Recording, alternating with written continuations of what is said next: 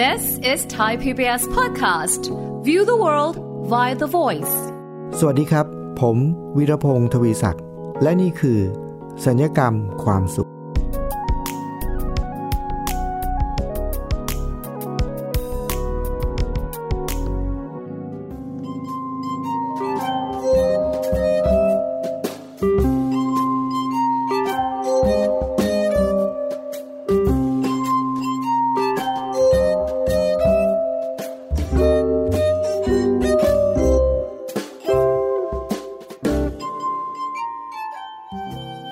ครับ ชีวิตของพวกเราในยุคปัจจุบันนี้ เราก็มีชีวิตอยู่กับโซเชียลมีเดียเกือบตลอดเวลานะครับ ทุกคนก็จะถือมือถือ เมื่อไหร่ที่มีเวลาว่างเราก็จะต้องดูมือถือนะครับ ไม่ว่าจะเป็นเช็คข่าวสารข้อมูล โพสต์นู่นนี่นั่น หรืออ่านข่าวสารข้อมูลต่างๆนะครับ เพราะฉะนั้นปฏิเสธไม่ได้เลยนะครับว่าชีวิตเราทุกวันนี้เนี่ยไปอยู่ในโลกออนไลน์เกือบตลอดเวลาครับ แล้วชีวิตในโลกออนไลน์เนี่ยครับคุณผู้ฟังผมสังเกตเห็นว่า ช่วงนี้มันจะมีปรากฏการณ์อันหนึ่งเกิดขึ้น เราพบเราเจอได้บ่อยๆ แล้วก็มันเป็นปรากฏการณ์ที่ไม่มากก็น้อยนะครับ มันจะส่งผลกระทบต่อชีวิตต่อความขุ่นมัว ต่ออารมณ์ความรู้สึกของเรา ปรากฏการณ์ที่ว่าก็คือ ก็แค่พูดลอยๆ ใช่แล้วครับคุณผู้ฟังครับ ปรากฏการณ์ที่ว่าก็แค่พูดลอยๆ เราจะพบเราจะเห็นในโซเชียลมีเดียนะครับว่า มีใครบางคนอยู่มาวันหนึ่งเช้าขึ้นมาก็โพสต์อะไรบางอย่างนะแล้วก็ก็แค่พูดลอยๆ ไม่ได้หมายถึงใครอะไรอย่างเงี้ยนะฮะปรากฏการณ์นี้เนี่ยครับคุณผู้ฟัง เท่าที่ผมสังเกตดูเนี่ยมันก็มีตัวละครอยู่หลักๆ อยู่ประมาณ 2-3 ตัวนะครับ ตัวละครตัวแรกหรือคนแรกนี่ก็คือผู้โพสต์นี่แหละนะฮะเขาก็โพสต์อะไรบางอย่าง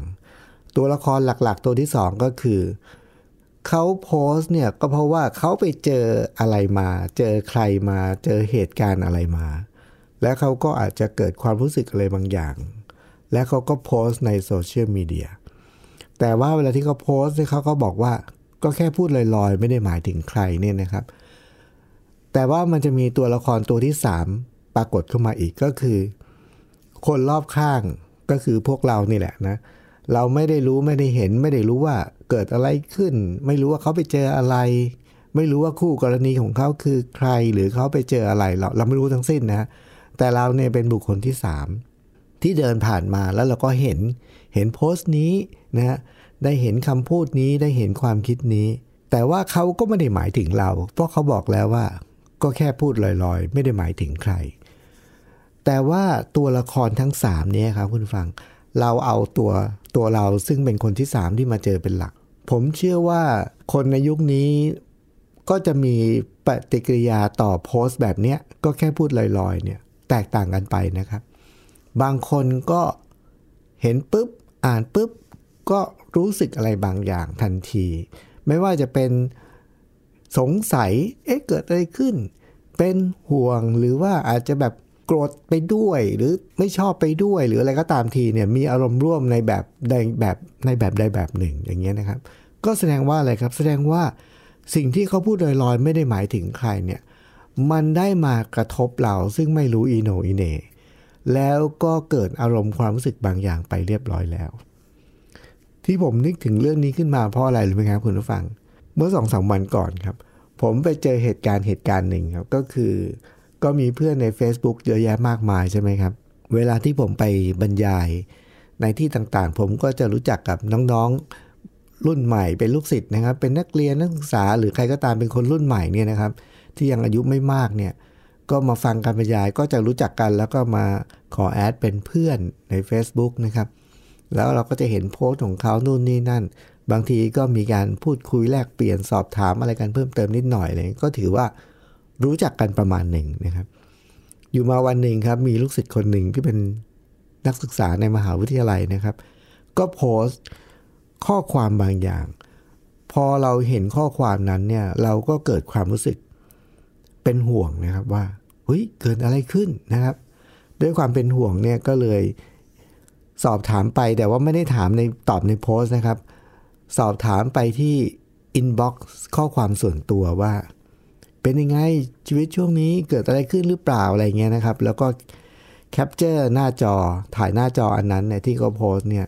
ส่งไปให้เขาเพื่อจะได้รู้ว่าเราเนี่ยสอบถาม เพราะว่าเราเห็นโพสต์นี้นะครับ ก็คือว่าด้วยความเป็นห่วงนะพอสอบถามไปเนี่ยเขาก็ตอบข้อความมาบอกอ๋อไม่มีอะไรอาจารย์พอดีไปฟังเพลงเพลงหนึ่งนะครับ แล้วก็ไอดีคำที่เขาโพสเนี่ย มันคัดมาจากข้อความตอนหนึ่งของเพลงเพลงหนึ่งครับ อ้าวเหรอแล้วก็ขำตัวเองนะครับขำตัวเองที่ว่าคำพูดนั้นเนี่ยเป็นคำพูดที่เขายกมาจากเพลงเพลงหนึ่ง ซึ่งเขาฟังแล้วเขาก็อาจจะชอบหรือว่าจะอะไรก็ตามทีเนี่ยประทับใจหรืออะไรก็ได้ ก็เลยยกเอาข้อความนั้นเนี่ยมาโพสนะฮะไม่ได้มีว่าเขาไปเจออะไรหรือรู้สึกอะไรหรือไม่ได้ไม่ได้มีอะไรทั้งสิ้นเลยนะฮะ ก็แค่ได้ยินมาแล้วก็ก็หยิบเอาตรงนั้นนะมาโพสต์เลยนะครับแต่เราฟังแล้วเรากลับเป็นห่วง เป็นห่วง แล้วก็ที่ขำตัวเองเพราะอะไรรู้ไหมครับ อ้าว อันนี้เข้ามาจากเพลง แต่เราเนี่ยไม่รู้จักเพลงนั้นนะ เราไม่เคยฟัง แล้วเราก็ไม่รู้จักเพลงนั้น เราก็เลยไม่รู้ว่าข้อความนี้มันมาจากเนื้อเพลงเพลงหนึ่ง มันก็เลยขำตัวเองนะฮะ ขำตัวเองสองประเด็นคือเราไม่รู้จักแล้วก็แล้วก็จริง ๆเขาไม่ได้เป็นอะไร แต่ก็โพสไปอย่างนั้นพูดลอยๆ ไม่ได้มีความรู้สึกอะไร ไม่ได้เจ็บช้ำน้ำใจ ไม่ได้ขุนข้องอะไรในชีวิตเลยนะฮะก็แค่ได้ยินมาแล้วมาโพสต์ต่อแค่นั้น คุณฟังเห็นไหมครับว่า ปรากฏการณ์ของการก็แค่พูดลอยๆ ไม่ได้หมายถึงใครเนี่ยมันทำให้ผมนึกถึงว่ามันน่าสนใจตรงที่คนที่เขาสื่อสารคนที่เขาโพสต์เนี่ยเขาโพสต์ลอยๆ แต่ว่าแทนที่มันจะลอยแล้วหายไปเลยเนี่ย มันไม่ได้ลอยแล้วหายไปไหน แต่ว่ามันลอยล่องลอยไปในในโลกของโซเชียล แล้วมันก็ไปกระทบ กระทบใจ กระทบอารมณ์ กระทบความรู้สึกของคนที่ผ่านมาเห็นเข้า ไม่ว่าความรู้สึกนั้นจะเป็นบวกหรือเป็นลบ เป็นเรื่องดี เป็นเรื่องไม่ดี อะไรก็ตามทีนะครับ มันก็ส่งผลกระทบต่ออารมณ์ความรู้สึกของคน ผมก็เลยเกิดเป็นปรากฏการณ์นะครับว่า ปรากฏการณ์แค่พูดลอยๆ ไม่ได้หมายถึงใครเนี่ย โอ้ มันเป็นเรื่องที่เราจะต้องต้องใส่ใจนะครับ ต้องระมัดระวังทั้งในสองแง่ ทั้งในสองในแง่ที่เราเป็นผู้สื่อสาร ถ้าเราจะสื่อสารอะไรลอยๆ ไม่ได้หมายถึงใครเนี่ย เราก็จะต้องตระหนักถึงเรื่องนี้ด้วยว่า เราอะแค่พูดลอยๆ แต่ว่าเวลาที่มันลอยไปแล้วเนี่ยมันอาจจะไปกระทบให้คนอื่นเขารู้สึกอะไรบางอย่างได้ เพราะฉะนั้นเราก็ต้องระมัดระวัง ข้อที่สองที่ผมคิดว่ามันเตือนเราก็คือว่า ถ้าอย่างนั้นเราก็ต้องระมัดระวังในฐานะที่เป็นคนที่สามที่ไม่ได้เกี่ยวข้องอะไร แล้วก็เผอิญผ่านมาเห็นเข้า เราก็จะต้องเตือนตัวเอง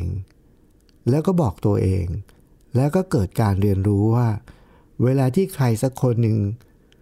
สื่อสารแบบลอยๆ ไม่ได้หมายถึงใครเนี่ย เราก็อย่าไปตกตื่นตระหนกตกใจ หรือว่าเป็นเดือดเป็นแค้น เป็นเดือดเป็นร้อน เป็นห่วงเป็นใยไปเกินกว่าเหตุ คืออันนี้ผมเชื่อว่าเราเองซึ่งเป็นบุคคลที่สามที่ไปเห็นเนี่ยก็ต้องเกิดการเรียนรู้ แล้วก็ต้องสรุปประสบการณ์นะครับ ซึ่ง ถามว่าแบบนี้เนี่ยมันมีข้อดีข้อเสียหรือไม่ มันทำให้ผมนึกไปถึงสุภาษิตโบราณนะครับ เรื่องเรื่องเด็กเลี้ยงแกะ เด็กเลี้ยงแกะที่ไปต้องการความช่วยเหลือแล้วก็ไป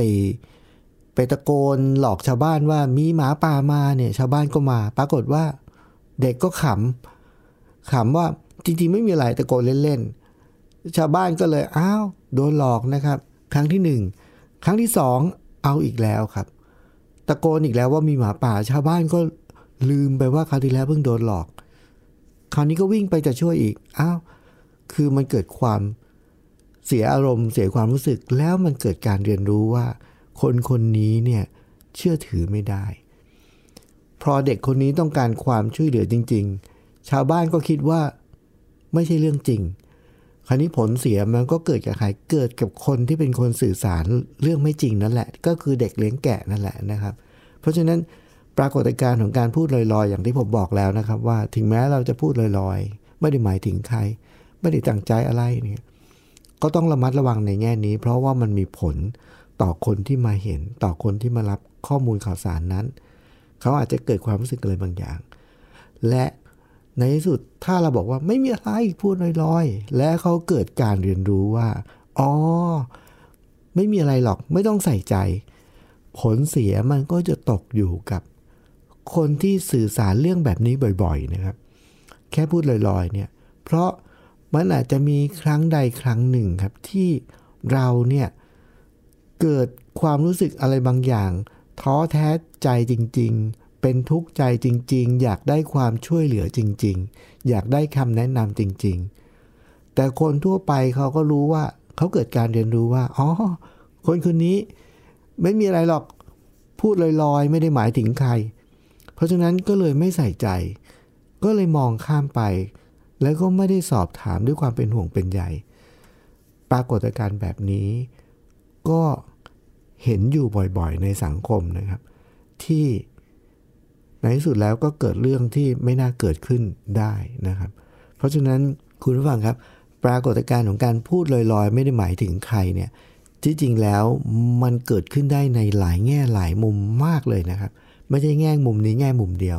ประสบการณ์ที่ผมเจอมาเนี่ยอันนี้เรื่องที่เล่าเมื่อสักครู่นี้ก็เป็นเป็นแค่เรื่องเดียวนะครับ ที่จริงแล้วยังมีอีกมากมายผมเชื่อว่าคุณผู้ฟังทุกคนก็คงเคยเจอนะครับ ปรากฏการณ์อย่างเงี้ย มันก็ขึ้นอยู่กับเราว่า เราเกิดการเรียนรู้แล้วจดจำแล้วก็มาปรับประยุกต์ใช้ในชีวิตหรือไม่ ถ้าไม่งั้นชีวิตเราเนี่ยครับตามแนวคิดของรายการสัญญกรรมความสุขก็คือว่า สิ่งที่เราเจอในแต่ละวันเนี่ยมันอาจจะทำให้เรา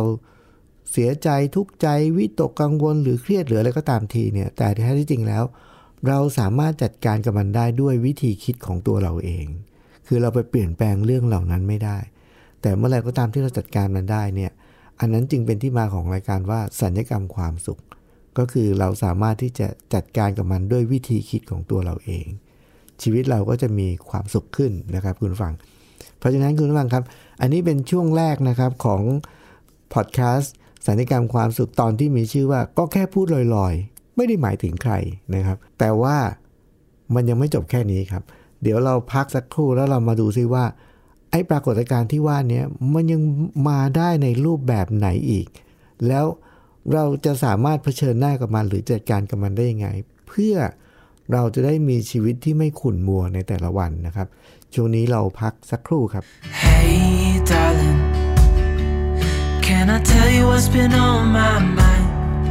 Sick and tired of the nine to five in the city life. Darling,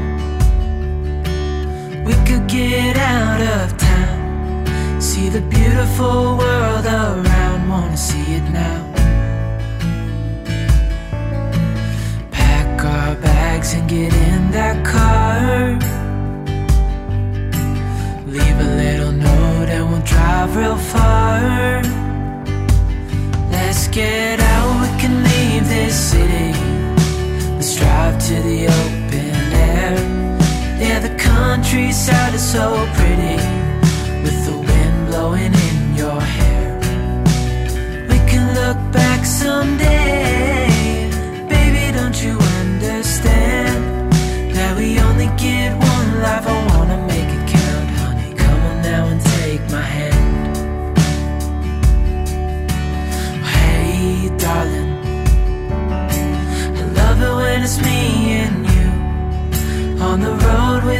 Couple of tunes in a car for two.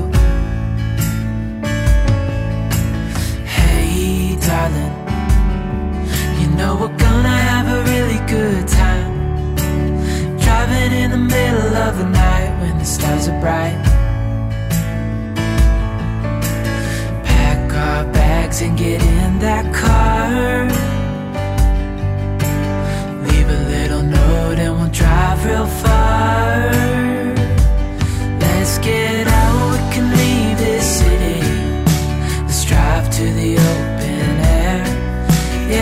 Countryside is so pretty with the wind blowing in your hair. We can look back someday. Baby, don't you understand that we only get one life? I wanna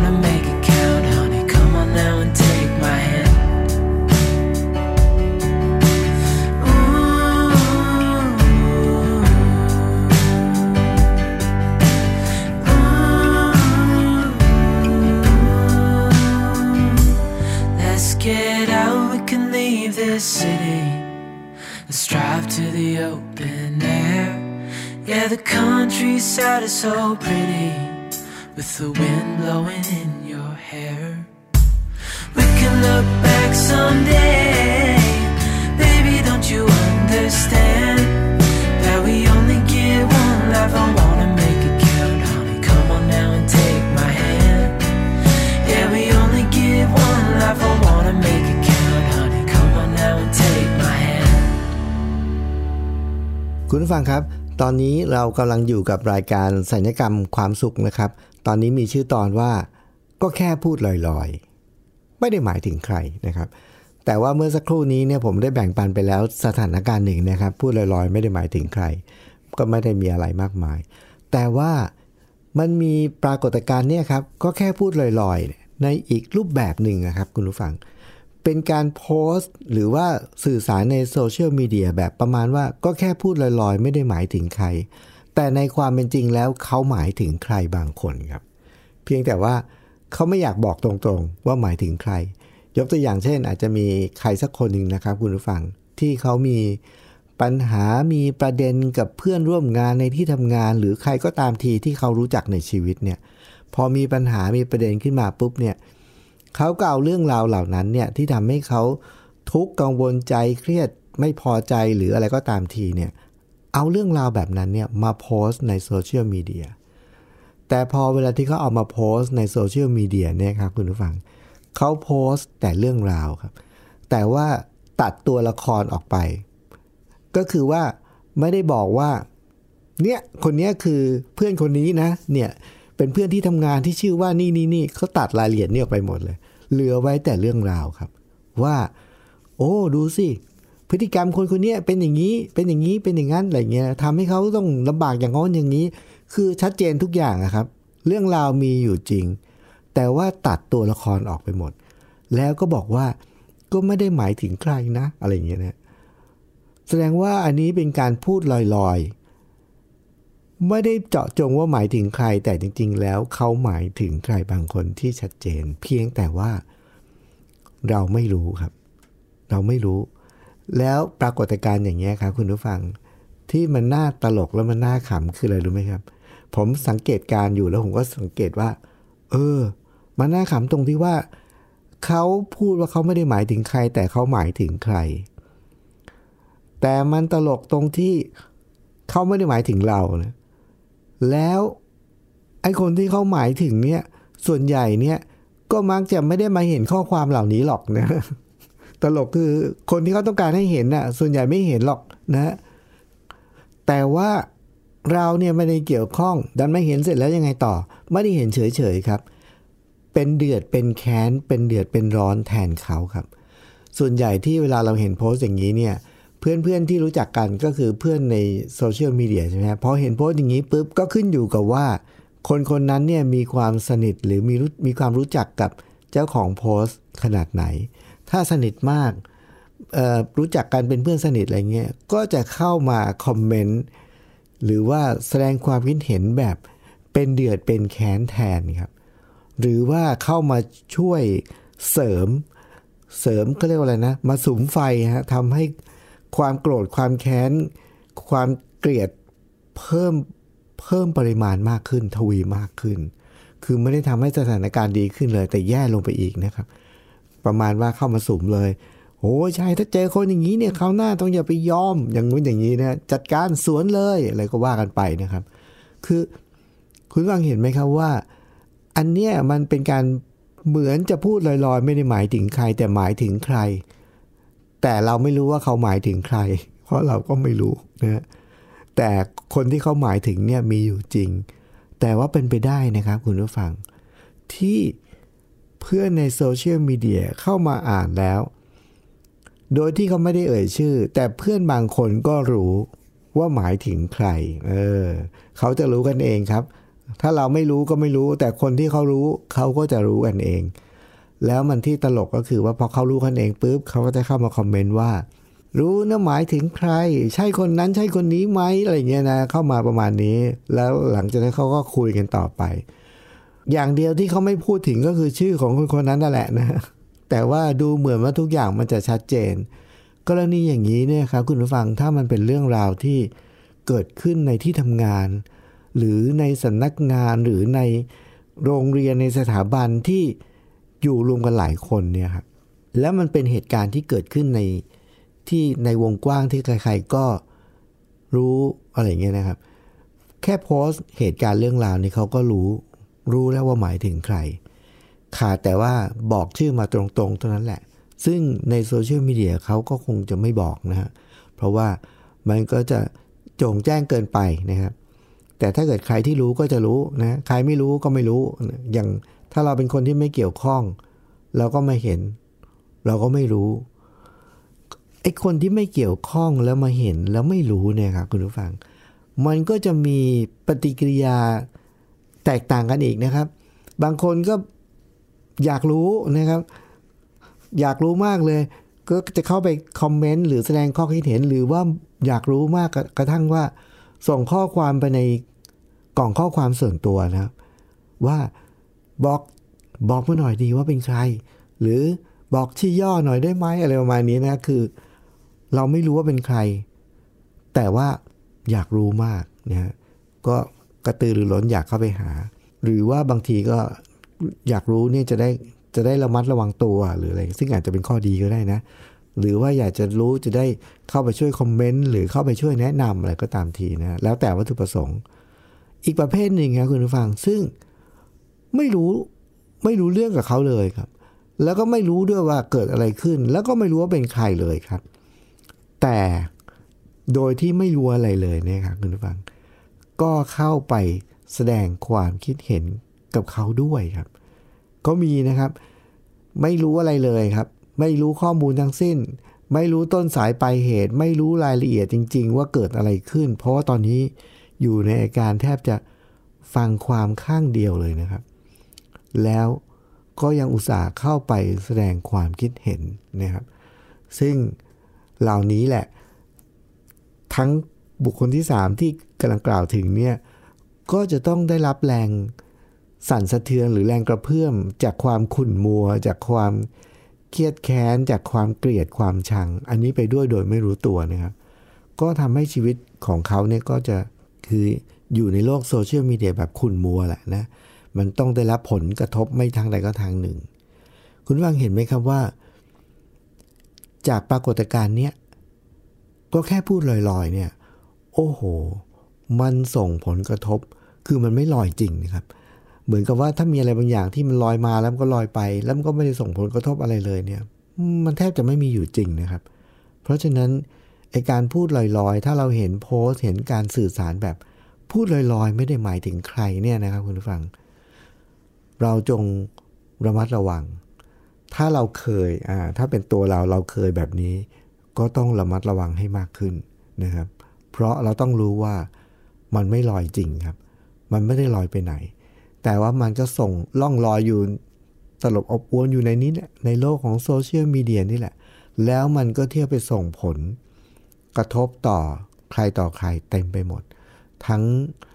ในเชิงลบและในเชิงบวกก็อาจจะเป็นไปได้นะครับ มันก็เราไม่แน่ใจว่ามันเกิดอะไรขึ้น แต่ในก็ยังไงก็ตามทีเนี่ยเราก็ต้องรู้ว่าการสื่อสารแบบพูดลอยๆไม่หมายถึงใครเนี่ยมันมีผล นั่นหมายความว่าอะไรครับ ถ้ามันมีผล เราก็ต้องระมัดระวัง และประการที่สำคัญที่สุดนะครับ ตัวเราเองซึ่งเป็นคนรับข้อมูลและข่าวสาร ในเมื่อชีวิตในโลกปัจจุบันนี้นะครับ โทรศัพท์มือถือก็อยู่ในมือตลอดเวลา พอมันมีเสียงเตือนมา เราก็เปิดดูตลอดเวลา เวลาที่เรามีตั้งเสียงเตือนเอาไว้ว่ามันมีเพจ มีเว็บไซต์ มีอะไรต่ออะไรที่มันมีข้อมูลข่าวสาร ทุกครั้งที่มีข้อมูลข่าวสารใหม่ ๆ เราก็จะเปิดขึ้นตลอดเวลา แล้วคนสมัยนี้เขาก็จะมีเทคนิคในการเขียนหัวข้อให้ดูน่าสนใจ แล้วโดยที่เราไม่รู้ เราก็เข้าไปคลิกอ่าน คลิกอ่านแล้วเราก็เกิดอาการขุ่นมัว ขุ่นข้องหมองใจโกรธแค้นตามไปด้วย ถ้าเป็นอย่างนั้นเนี่ยหมายความว่าอะไรหมายความว่า เรากำลังมีโลกอยู่ใน เรากำลังมีชีวิตอยู่ในโลกของโซเชียลมีเดียที่เรากำลังถูกชักจูงไปในทางที่ทำให้เราขุ่นมัว แล้วชีวิตที่ขุ่นมัวจริง ๆ แล้วคุณผู้ฟังครับ มันไม่ มันไม่ใช่เป็นชีวิตที่เราต้องการนะเพียงแต่ว่าบางที เราลืมไปแล้วเราก็ไม่รู้ตัว แล้วก็เพลินๆไป เห็นโพสต์บางอย่างก็รู้สึกอะไรก็ส่งผลกระทบต่อตัวเองไปเลย โกรธเกลียดคุณมัว คอมเมนต์ไปต่อความยาวสาวความยืดยาวเลยครับทีนี้ แล้วคนในสมัยนี้นะคุณฟัง โทรศัพท์มือถืออยู่ในมือวินาทีสุดท้ายจนกระทั่งก่อนก่อนนอนนะครับ แล้วคุณฟังลองสังเกตตัวเองสิครับว่า ช่วงเวลาก่อนนอน ข้อมูลและข่าวสาร ไม่ว่าจะเป็นพูดลอยๆ หรือพูดไม่ลอยแล้วก็ตามทีนี่นะครับ ทั้งหมดที่เรารับเนี่ยมันจะส่งผลกระทบต่อตัวเรา โดยเฉพาะเวลาที่เราก่อนนอน แล้วก็หลังจากเวลาที่เราเพิ่งตื่นนะครับ เรารับข้อมูลเหล่านี้เนี่ยมันเป็นตัวชี้นำมันเป็นตัวชี้วัดเลยว่าชีวิตในวันนั้นเนี่ยเราเนี่ยจะมีชีวิตอย่างมีความสุขราบราบรื่น สงบ สดใสหรือไม่ขึ้นอยู่กับปรากฏการณ์เหล่านี้เลยนะครับ คุณฟังครับ ชีวิตในโลกยุคข้อมูลและข่าวสารนะครับโซเชียลมีเดียเราก็ต้องอยู่กับมันอย่างระมัดระวัง แม้กระทั่งแค่ การสื่อสารแบบลอยๆ ไม่ได้หมายถึงใคร ก็ยังส่งผลต่อชีวิตเรา ถ้าเรามีสติเราอยู่กับมันได้นะครับ รู้จักคิดรู้จักเลือก รู้จักจะวางใจหรือว่ารู้จักที่จะทำใจ อะไรบางอย่างกับเรื่องบางเรื่อง เราก็จะได้ไม่ขุ่นมัวนะครับ อันนี้ก็คือแนวคิดของรายการสัญญกรรมความสุขครับ ชีวิตเราจะดีขึ้นหรือแย่ลง จะมีความสุขหรือมีความทุกข์ไม่ได้ขึ้นอยู่กับว่าเราเจออะไรครับ แต่มันขึ้นอยู่กับวิธีคิด หรือทัศนคติหรือ mindset ของเราที่มีต่อสิ่งต่างๆ เหล่านั้น เรากำหนดได้ด้วยตัวเราเองครับ ขอบพระคุณสำหรับการติดตามรายการสัญญกรรมความสุขนะครับ โดยผมวิรพงศ์ทวีศักดิ์สวัสดีครับ ติดตามรายการทางเว็บไซต์และแอปพลิเคชันของไทย PBS Podcast Spotify SoundCloud Google Podcast Apple Podcast และ YouTube Channel Thai PBS Podcast Thai PBS Podcast. View the world via the voice.